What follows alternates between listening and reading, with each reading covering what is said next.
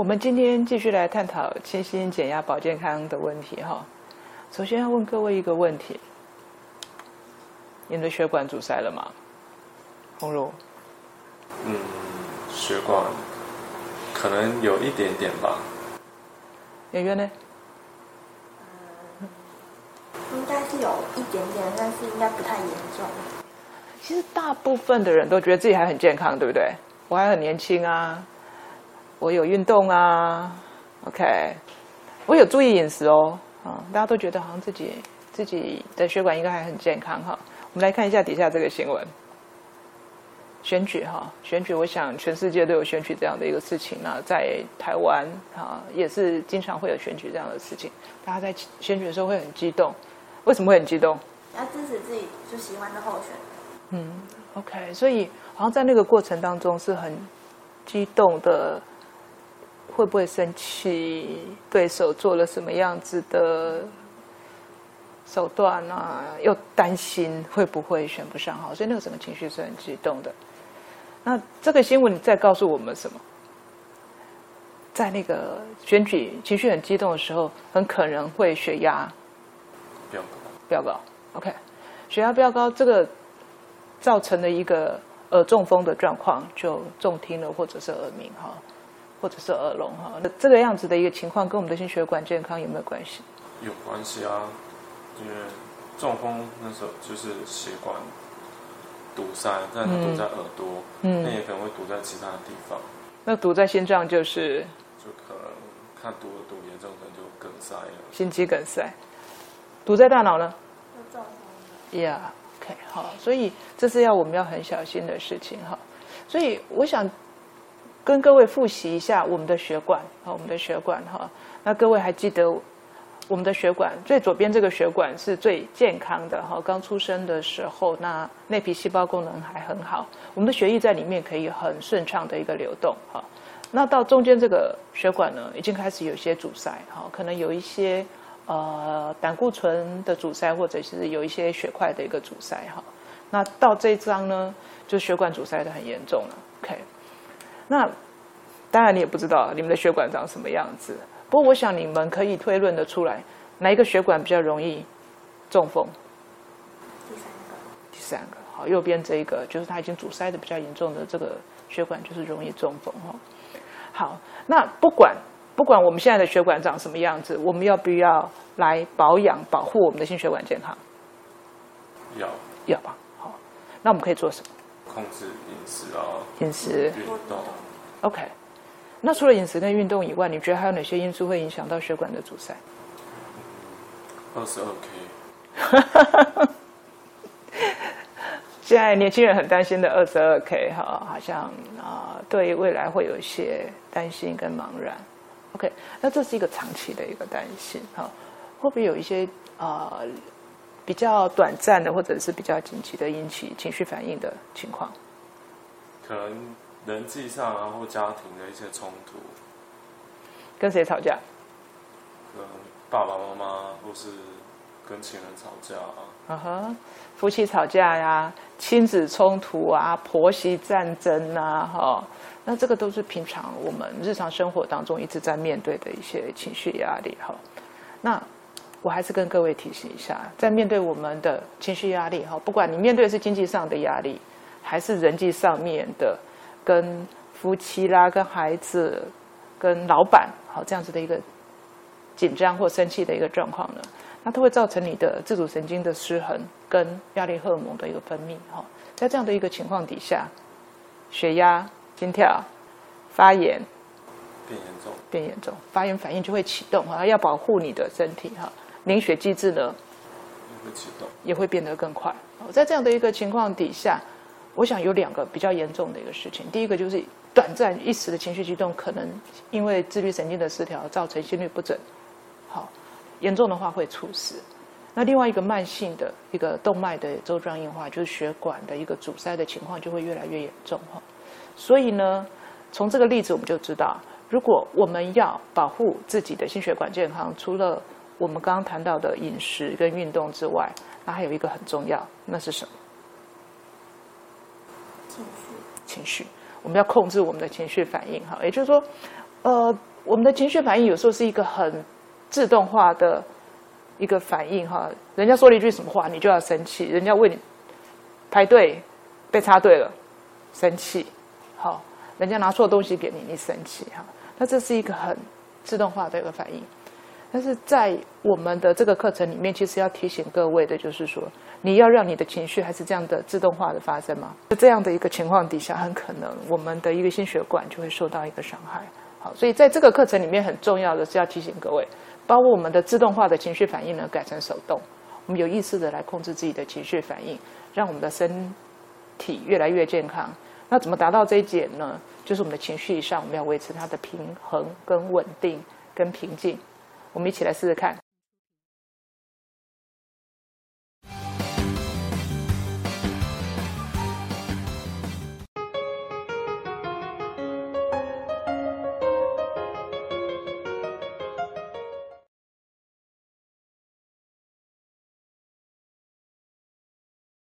说到我们要控制情绪，对不对？好，那我们要控制情绪，把我们的情绪反应从自动化反应改成手动控制。我们要控制情绪，那我们要先认识情绪吧。 OK， 好，所以这是我们清心减压保健康很重要的一点，就是我们要先来认识我们的情绪反应是什么。 OK， 好，情绪，说到情绪，情绪是什么东西啊？你们平常会有什么样的情绪？平常哦，会有生气、紧张、难过。 OK， 那你什么时候会生气？什么时候会生气哦？如果工作或事情比较多，就比较急躁，然后可能买个东西都会生气。买个东西都会生气，为什么？有可能就是有人插队啊，或是一些事情。OK， 好。所以事情多烦躁的时候，好像整个人是比较闽南语讲阿杂，好，然后。中文就是说烦躁不安，所以这个时候好像有一点点的刺激，有人插个队就要生气了。OK， 那圆圆呢？你什么时候紧张？今天要上班，可是睡过头啊！早起来，哇天哪，几点了？怎么办？来不及哈，就会有一些情绪哈。所以其实日常生活里面，我们有很多很多的情绪哈。那在这里，我要跟各位来说明的，就是说，情绪哈，情绪，比如说生气或者是这个紧张，都是我们的情绪。那情绪其实是会有一个我们叫生理机动状态的高低，白话文就是嗨不嗨 ？OK， 好，比如说醒过来，哇天哪，8点了，这时候有没有很嗨？会生理上会啊，会有很高的一个反应，好。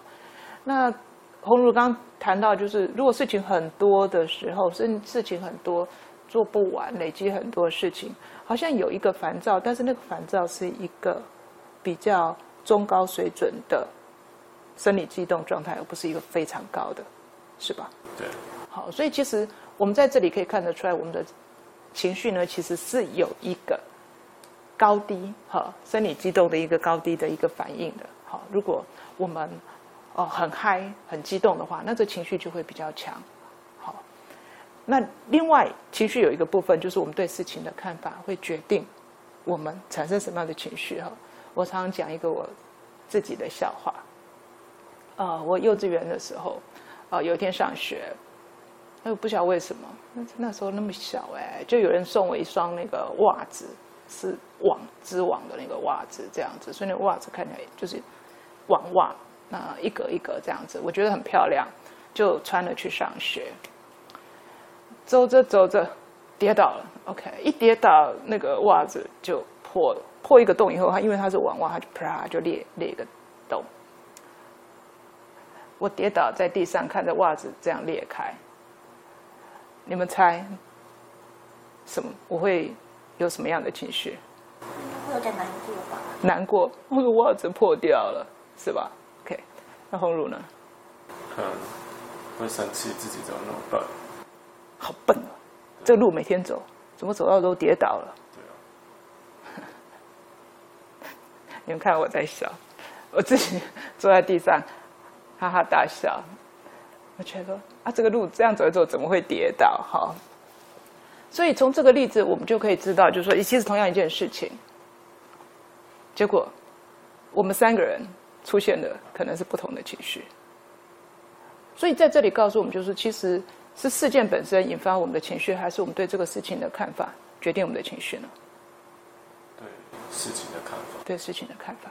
OK， 好，所以在这里我就用这个简单的例子来跟各位介绍，情绪其实我们就很简单的把它分成两个向度，一个生理激动程度的高低，那决定你的情绪的强度；另外一个呢，就是你对事情的看法会决定情绪的类别。好，就像我刚刚那个跌倒的例子，好，可以是生气的，可以是难过的，但是我也是在笑，我是在笑自己的哈，我这辈子常常笑自己。OK， 好，那我用下面的这张图来跟各位解释生理激动程度高低，怎么样子去影响到我们的情绪反应哈。好，这张图各位有看到吗？好，那横坐标是时间，好。纵坐标呢是生理的激动状态，好，那平常没事的时候，我们会有一个基准的生理的一个反应程度，好像我们坐在这里是不是比较平和？我们在上课其实是比较平和的一个状态，哈。那相对上，如果这个时候你走在马路上，看到车子要撞到你的，朝你的方向冲过来的话，你的生理激动状态就会怎么样？会上升，所以其实我们日常生活当中，我们的生理激动状态是会有一个波动的，对吧？对。好，那在你遇到事情之前，你本来就会有一个比较基准的一个波动状态。OK， 好，那如果这个时候遇到一个不开心的事情，好，比如说我们上次提到的，就是我们那个阿北啊，在医院门口看到人家闯红灯，他就很生气，要闯过去跟人家吵架，所以在这个情况底下，他的一个生理的激动状态就从一个平常的基准状态升到一个爆发的一个状态，好，所以这个时候生理激动状态就被提起来了，对吧？好，所以这是一个生理激动状态的一个变化。那从这张图我们还可以看到一个就是，好，从他看到人家闯红灯到他冲过去跟人家吵架，这里有个 T1 的时间。那这就是反应时间的快慢咯，好，平常你们都遇到事情，反应是快的还是慢的？圆圆，你是快的还是慢的？蛮快的。你是蛮快，所以你 T1 是比较短的，就很快就反应出来。鸿儒呢？我好像比较慢一点吧。是啊，从你说话速度我就看得出来，你会有比较慢的一个反应哈。好，那我要问你们，就是说反应快慢。是不是有什么优点或缺点吗？圆圆，你平常反应很快，有什么好处？就当下可以立刻做出反应。呀，所以你的处理速度是很快的。OK， 所以你老板也会很喜欢你哦。事情的话，你迅速的就处理了。OK， 所以这是快的好处。好，那慢的好处是什么？好像多一点时间思考。嗯。你就会有比较长的时间在思考，哈，比较不容易犯错。我们说三思而后行，因为你比较慢，所以你的脑袋还有时间让你想。OK， 所以反应有快慢，好，那也有生理激动的一个高低。所以这在情绪上面，我先给各位这样子的一个观念，哈，我们会有一个生理激动状态的高低，以及我们反应的快慢。OK， 好。所以在这张图里面，我要跟各位介绍的第一个观念，就是说我们的情绪其实是有个生理的激动状态的高低的，那它也会影响到我们的反应快慢。如果你生理激动状态是比较高，反应会比较快，对，因为你比较接近爆发点。好，如果你平常的一个生理激动状态是比较和缓的，那就反应就会相对就会比较慢。OK， 好，这是在认识情绪的第一个观念。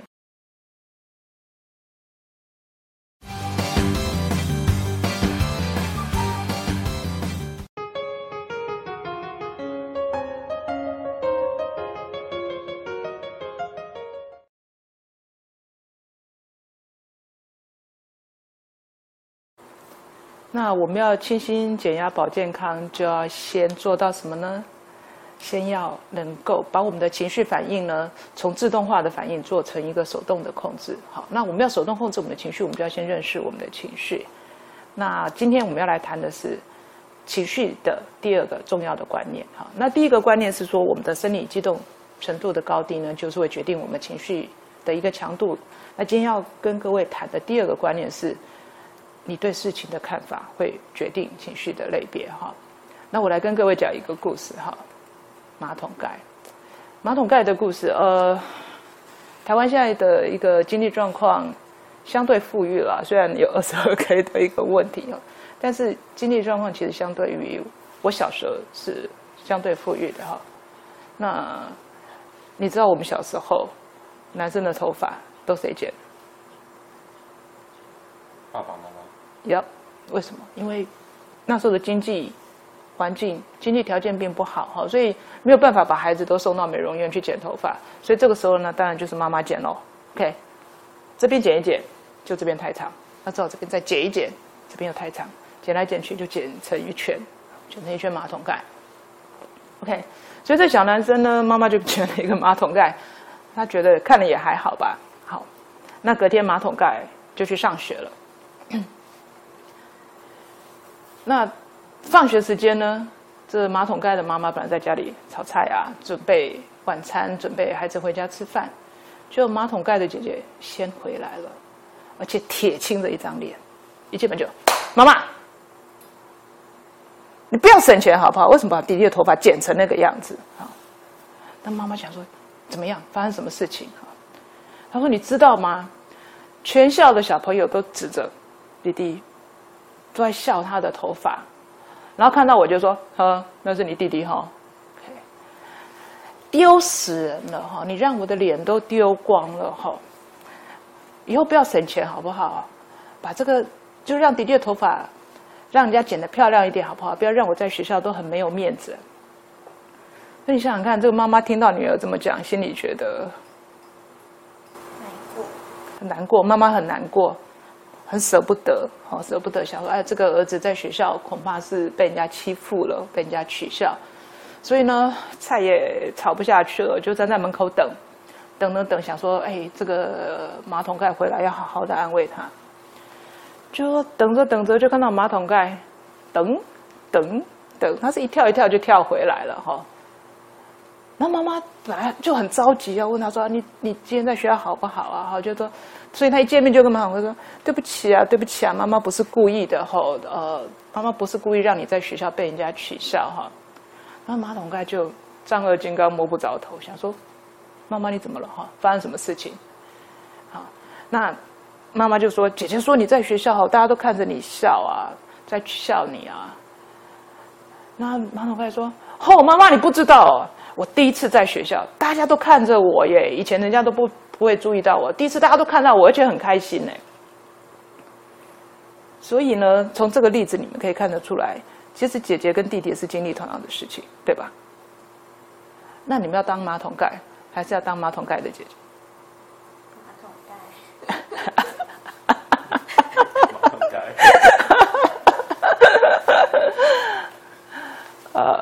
在这种情况就是说，哎，其实面对同样的事情，你用什么心境去对待它 ？OK， 你要让自己，所以同样的事情，你可以决定要让自己开心，或者让自己不开心，对吧？好，就像前面我讲的那个例子，哈，也一样，就是说，哎，同样的一个事情，其实你可以转换不同的想法，你就会有不同的情绪反应。你们日常生活里头有没有这样的一个例子呢？有时候会，而且通常是自己发生的时候就会想得比较不好，然后有时候就是可能朋友的建议，或是自己当做旁观的人，反而就可以有不同的想法。要不要举个例子？下雨对你来说是好事还是坏事？坏事啊，因为我不想出门。坏事，因为怕淋雨，所以你就不想出门。对。OK， 演员对你来说呢？坏事。为什么？我觉得会淋湿，然后很不方便。OK， 你觉得会淋湿，会很不方便。看起来我是一个怪怪人。碰到下雨，我还蛮开心的，就出去凉快，就是说在这个时候，我觉得已经这么多年，好像都把自己保护得很好，但是遇到下雨，如果不是有太大台风天的那种危险的话，我有时候还会蛮开心的，撑个伞，出去淋淋雨，对我来说是一个很凉快、很舒服的经验。好，所以我们在日常生活当中遇到各式各样的状况，那怎么样让自己可以维持在一个开心的、正向的或者比较平静的一个状态？其实决定权在谁？自己。你觉得在自己吗？Good，当然是在你自己。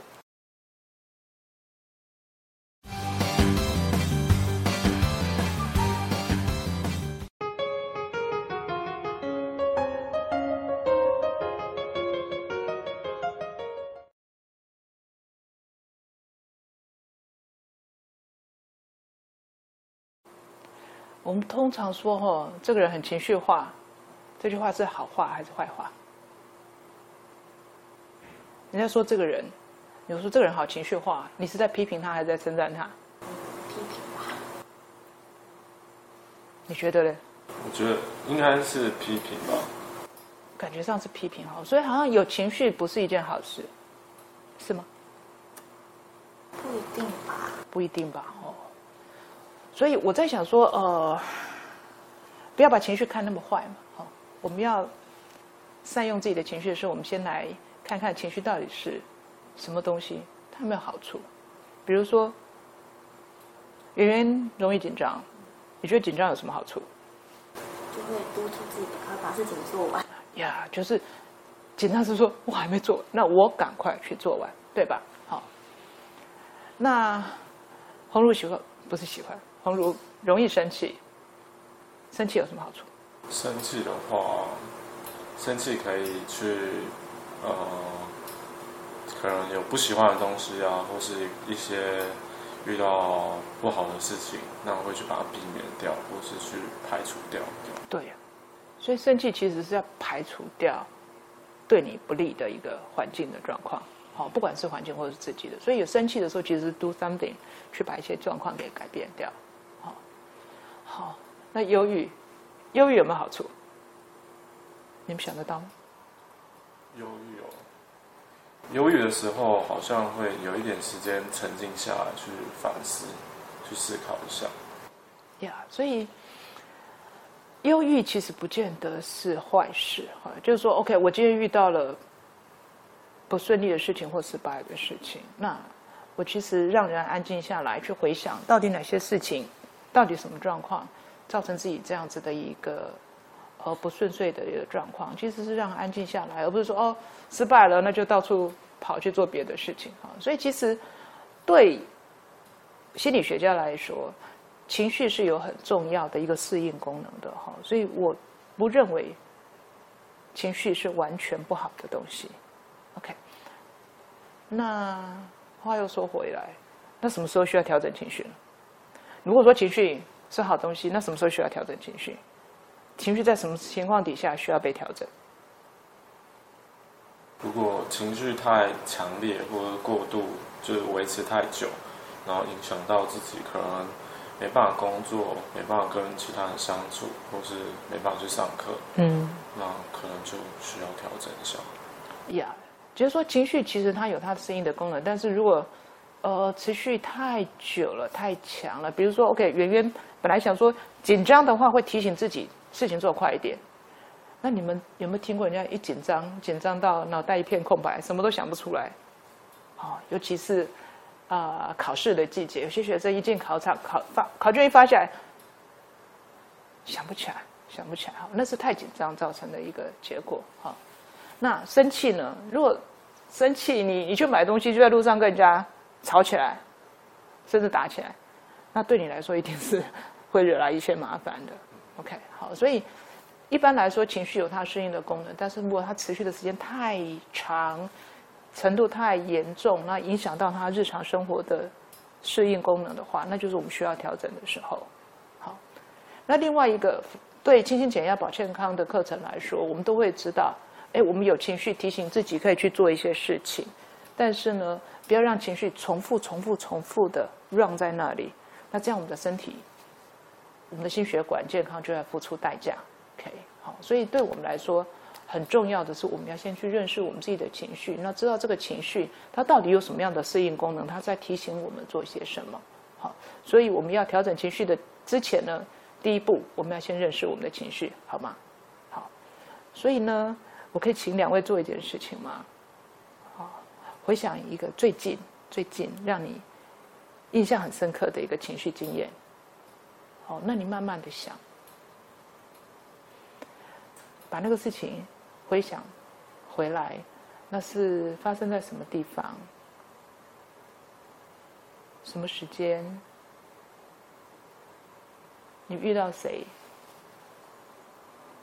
他对你说了什么或做了什么吗？ OK， 那这时候你有注意到自己有什么样的情绪反应吗？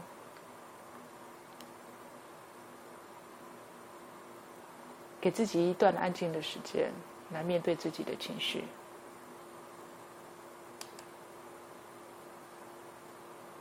OK， 想到了吗？好，那你们谁要先来试试看？我们在情绪里面，我们分成几个重要的一个部分，包括这个时候你有没有什么样子的生理上面的一个反应。 OK， 好，谁要先试试看？那从我先开始好了，就是我分享一下我最近就是事情比较多，然后有一天去买东西，在排队等结账的时候，那就有一个人他就很匆忙的就排在我前面抢着付账，那时候我就感觉到自己好像有生气的感觉，因为感觉到自己呼吸变急促啊，然后心跳也加快。然后其实就感觉自己身体的肌肉比较僵硬，就握拳想要跟他说你这样做是不对的，对。那因为我觉得他就是直接就这样子，他做这个行为让我说也没说一声就直接插进来，对。然后所以我就想说这个人太没有礼貌了，这样，对。那我就采取行动跟他说，先生，请你排队这样。但是他后来回过头说：“真的很不好意思，就是他真的赶时间，因为他车子要走了。”那后来遭他这么一想，就想说：“哇，那其实也是情有可原。”那发现自己的想法一变，就呼吸也变慢了，然后心跳也变慢了。想说每个人都有就是比较可能这种急切，就是比较需要帮忙的时刻。对，所以生气就平复了这样。OK， 所以在这个情绪经验里面，其实你分成两个部分。第一个部分是你一开始生气的状态 ，OK 哈。所以你有没有注意到，就是说，在你看到他突然插进排队的队伍，那这时候你生气的时候，那时候你的想法是什么？觉得自己的权益受损啊哈，这个人插队了，我排队排那么久，你居然直接就插到我前面，所以这是一个想法上。好，你会觉得不应该插队啊，大家都好好排队的。OK， 好，那所以在这个情况底下，前面的生气的一个情绪经验呢，你有你的生理的反应，好，心跳啦、呼吸啦，好，你有你的一个行为上的一个反应。OK， 好，不过你的行为反应还算缓和啦，哈，所以你应该稍微克制一下。OK， 那时候你的想法是觉得，哎，这个人不应该插队的。是吗？好，圆圆，那你有没有类似的情绪经验呢？也有一些让我很紧张，就是可能一早出门然后发现下大雨，我还要背着笔电出门，但是这种天气不可能骑脚踏车出门，所以就只好用快步，然后冲到办公室去当老师印 PPT， 结果发现影印机这样卡纸，然后就我也不会修，就只好尝试用别的方式把东西弄出来，然后后来就虽然有 delay 一点到那个录影的现场，但是就是发现我的同事有帮我就是 cover 其他的部分，就觉得哦，还好我有很多觉得可以帮我忙的朋友。OK。然后所以工作没有顶累也是蛮开心，就是一个转折的感觉。Yeah， 所以在前面那个情绪紧张的经验里面，你会注意到你有什么样子的生理反应吗？就会很紧绷，然后想要赶快打电话就是给所有可以帮忙的人。OK。所以呢，你的肌肉是紧绷的。很崩哈，你可以感觉到肌肉哪一块肌肉在绷，就肩膀，要对比更冲出门。OK， 你可以感觉到肩膀肌肉的紧绷，这是很多人都遇到，一紧张的时候 ，OK， 耸肩哈，肌肉紧绷 ，OK， 那冲出门哈，这时候你的行动就很快了，对不对？就会有很快速的行动，很快速的要移动到学校，很快速的要移动到你上班的地方，那动作要很快，打电话求救 ，OK， 这里有很明显的一个行动上的一个线索。好，那在这样的一个情况底下，其实你有注意到什么时候开始让你紧张的吗？是一起来看到下雨 ，OK， 下雨，天哪，怎么办？你注意到什么样子的一个状况呢？会让你很紧张，这也是很重要的哈。那往往我们都会说我们要控制自己的情绪嘛 ，OK， 所以呢，我没有紧张，我真的没有在紧张，或者我不气，我一点都不气，我非常不生气 ，OK， 所以那个状态其实是当我们去忽略掉我们的情绪反应的时候，他有没有放过你？他还是在的哈，所以我们要所谓的调整情绪呢，第一步你要很清楚的知道自己的情绪是什么，你遇到什么样的事情。好，那会有什么样子的情绪反应？你生理上会有什么样的反应？那尤其是如果，刚刚像演员说的，一紧张肌肉紧绷，如果长期这样绷，你们猜演员会怎么样？肩颈酸痛。Yeah。OK。那像刚刚鸿儒说的哦，一生气哦，呼吸就。哦，就快起来，然后心跳就快了。那长期如果经常遇到这样的一个状况，他的心血管在付出代价，因为他心跳变快。我可以猜测，你心跳变快的同时，血压也上升了。呀，也就是心跳变快，血压上升，我们血管内皮细胞就有受损的可能性，是吧 ？OK， 好。那这些部分呢，都是很重要的。我们要来调整自己的情绪之前呢，我们要先认识自己的情绪。那刚刚提到的，心跳啦、肌肉紧绷，这是我们生理上的一个激动状态，是吧？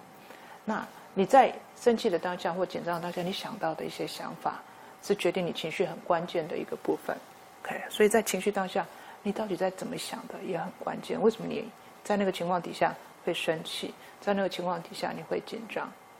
好，就像，所以。我就听到圆圆这样讲啊，他急着要上班，所以下雨对他来说就很困难。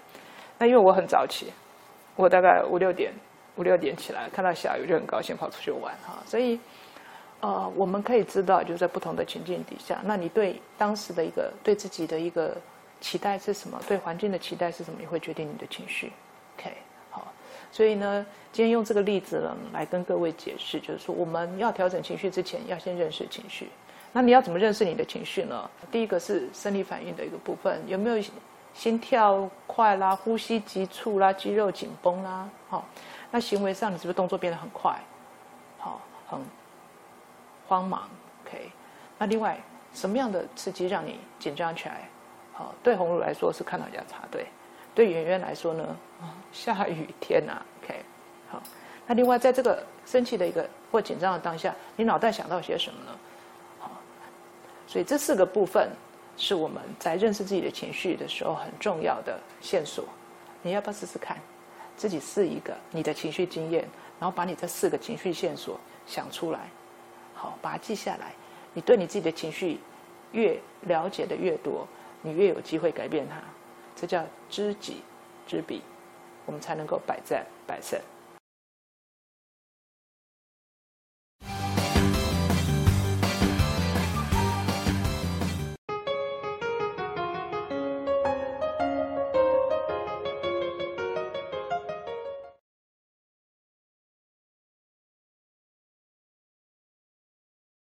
那接下来我们就在讨论一个问题了，如果我们有情绪，有情绪的时候，大家是不是会排解情绪啊、调试情绪啊？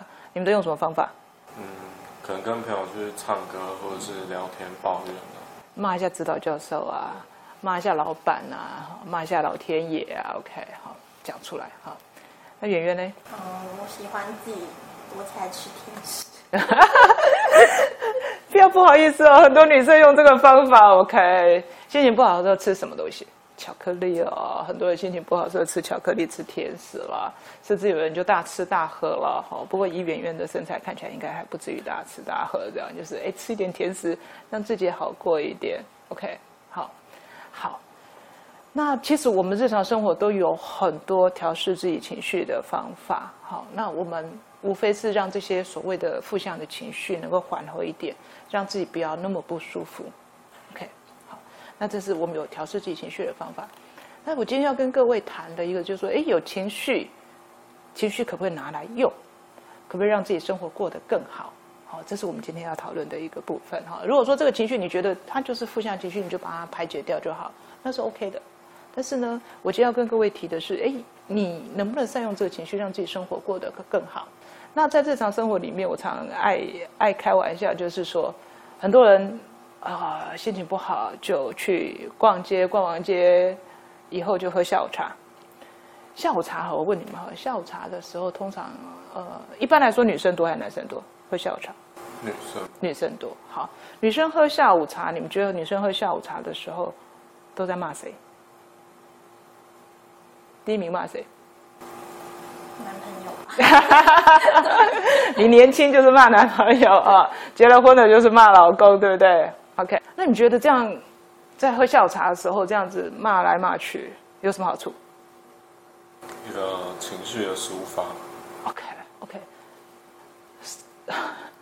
抒一口怨气哈，就骂一骂，然后以后就会舒服一点。这我们叫做宣泄哈，在心理治疗里面这叫宣泄，就是把郁在胸口的、闷在胸口的这个负向情绪呢讲出来哈，骂一骂，这是一个宣泄哈。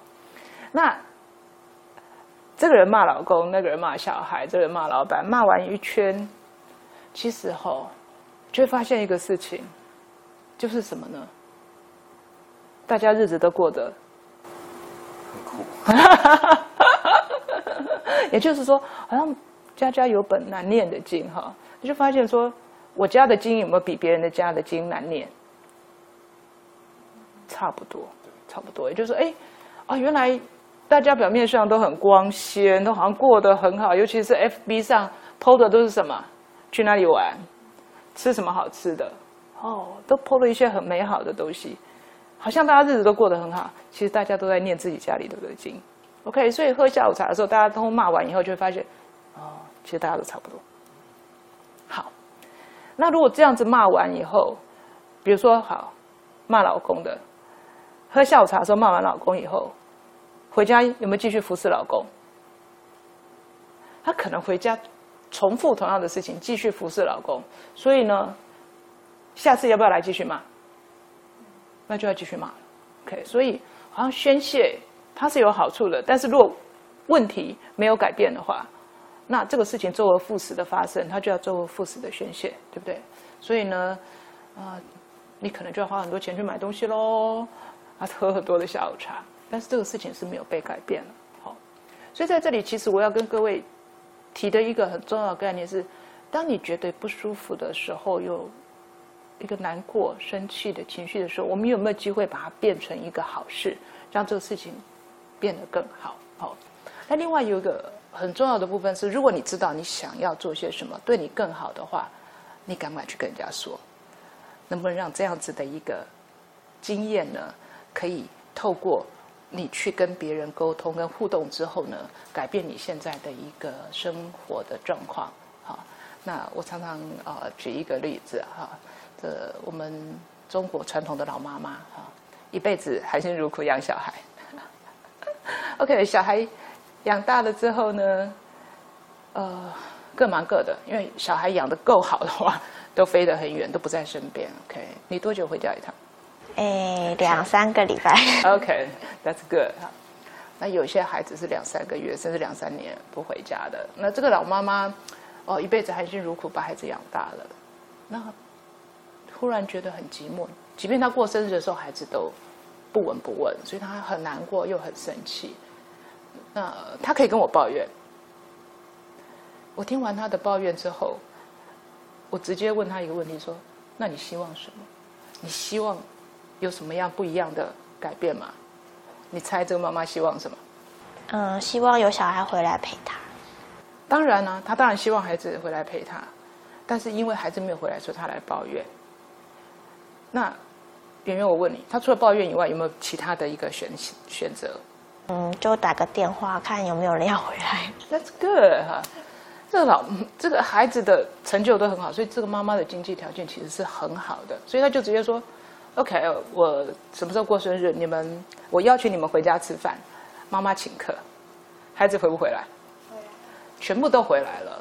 OK， 所以这个事情其实不需要留在抱怨，不需要留在情绪的调整里面，这么简单，打通电话就有一个 happy ending 了，是吗 ？OK， 所以有时候我们留在一个情绪的调整里面，还不如去做一些改变，让事情变得更好。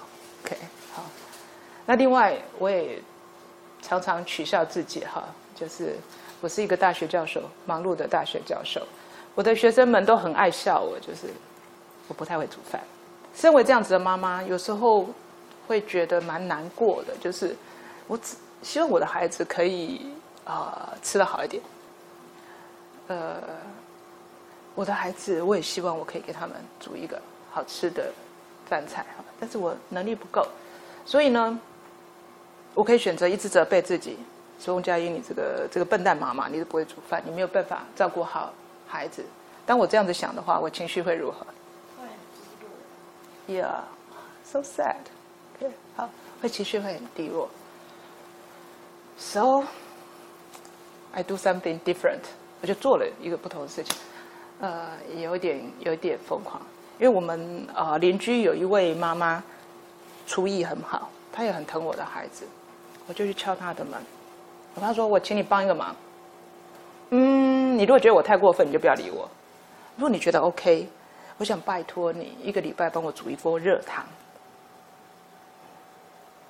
结果，他答应了吗？会吧。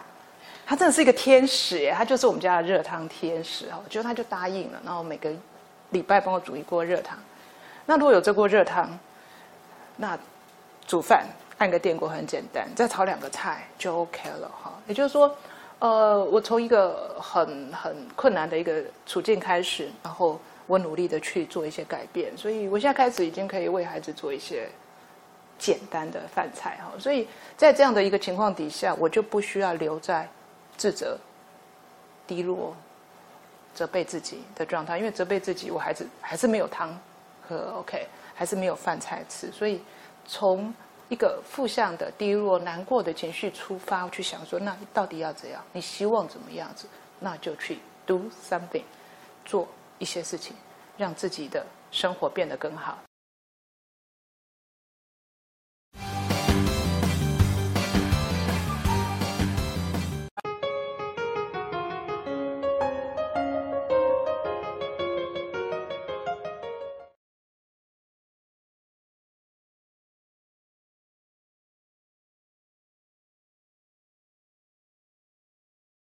噔噔噔噔。上完3周的课程了哦，不容易，各位真的很不容易哈！这么认真的坚持到这里哈。那第3周哈，其实很重要的一个重点是要帮助各位去了解情绪是什么东西。好，你说要调整情绪，要控制情绪，你总该知道情绪是什么东西吧？好，那从前面的课程介绍到这里，我们都会知道。你的情绪对于你的血管阻塞有没有影响？有吧？有。OK， 好。所以呢，我们为了自己的健康、心血管健康着想，来参加清心减压保健康的这个课程呢，目的就是为了调整自己的情绪跟压力反应，来达到身心平衡、身心健康的一个目的。好，那在这周的课程里面，我想大家也都知道。你的情绪激动、生气或紧张，其实会对你的血管阻塞造成不好的影响。那鸿儒，你血管阻塞了吗？希望是没有了。希望，我们也都这么希望，各位都希望自己的血管是很健康的，对不对？可是，真的吗？好，那对于你的血管健康，你可以做些什么？你要让你的血管更健康，你可以做些什么？可以来上这堂课。哦，我们前面有介绍过饮食的部分要注意胆固醇的摄取，对不对？还有运动的一个部分。好，那如果你已经开始用药，也要好好跟你的医生去配合。好，那在清心减压的这个部分呢，我们就好好来处理跟控制自己的情绪。好，所以在今天的课程里面，跟各位来介绍情绪是什么。那最重要的，让各位去认识到说，你的生理激动程度呢，其实是决定到你的情绪的强度。还有呢，你的想法会决定你会出现什么样的一个情绪，是开心的呢，还是生气的 ？OK， 好。但不管如何，最重要的是你要能够察觉到自己的情绪哦，因为你要自己知道自己的情绪是什么，你才能够适时的去做出调整，好，让自己跟让别人的生活都过得更好。好，所以察觉自己情绪是我们今天课程的一个重点。所以本周的作业呢，除了放松训练之外呢，就要加入一个新的作业喽，就是要感受你自己的情绪。OK， 一般男生对情绪的感受会稍微弱一点，为什么？在我们的文化里面，常常都会讲“男儿有泪不轻弹”，不轻弹。好，好像女孩子说啊，我心情不好，好像比较简单一点。男孩子要讲这句话，要想一想，要比较大的勇气哈。但是不管你要不要表达出来，但是你自己要能够知道你自己的情绪是什么。OK， 好，所以这周的作业一样要做放松训练，好，要持续的练习哦。已经进到第3周了，好好练习。你有没有感觉到你的生理激动程度缓和下来？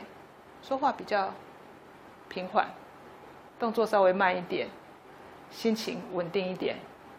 如果你有好好做的话，很多朋友都已经有开始有这样子的一个感受了。我们在讨论区里面可以看到，很多好朋友都在分享说：“哦，他的情绪慢慢的变得比较稳定了。”这我要很恭喜各位，持续的努力会对自己的健康带来一个好的影响。好，那这周新的一个作业呢，就是要请各位呢来控制好你的情绪。要控制情绪之前呢，要先体验你的情绪。好。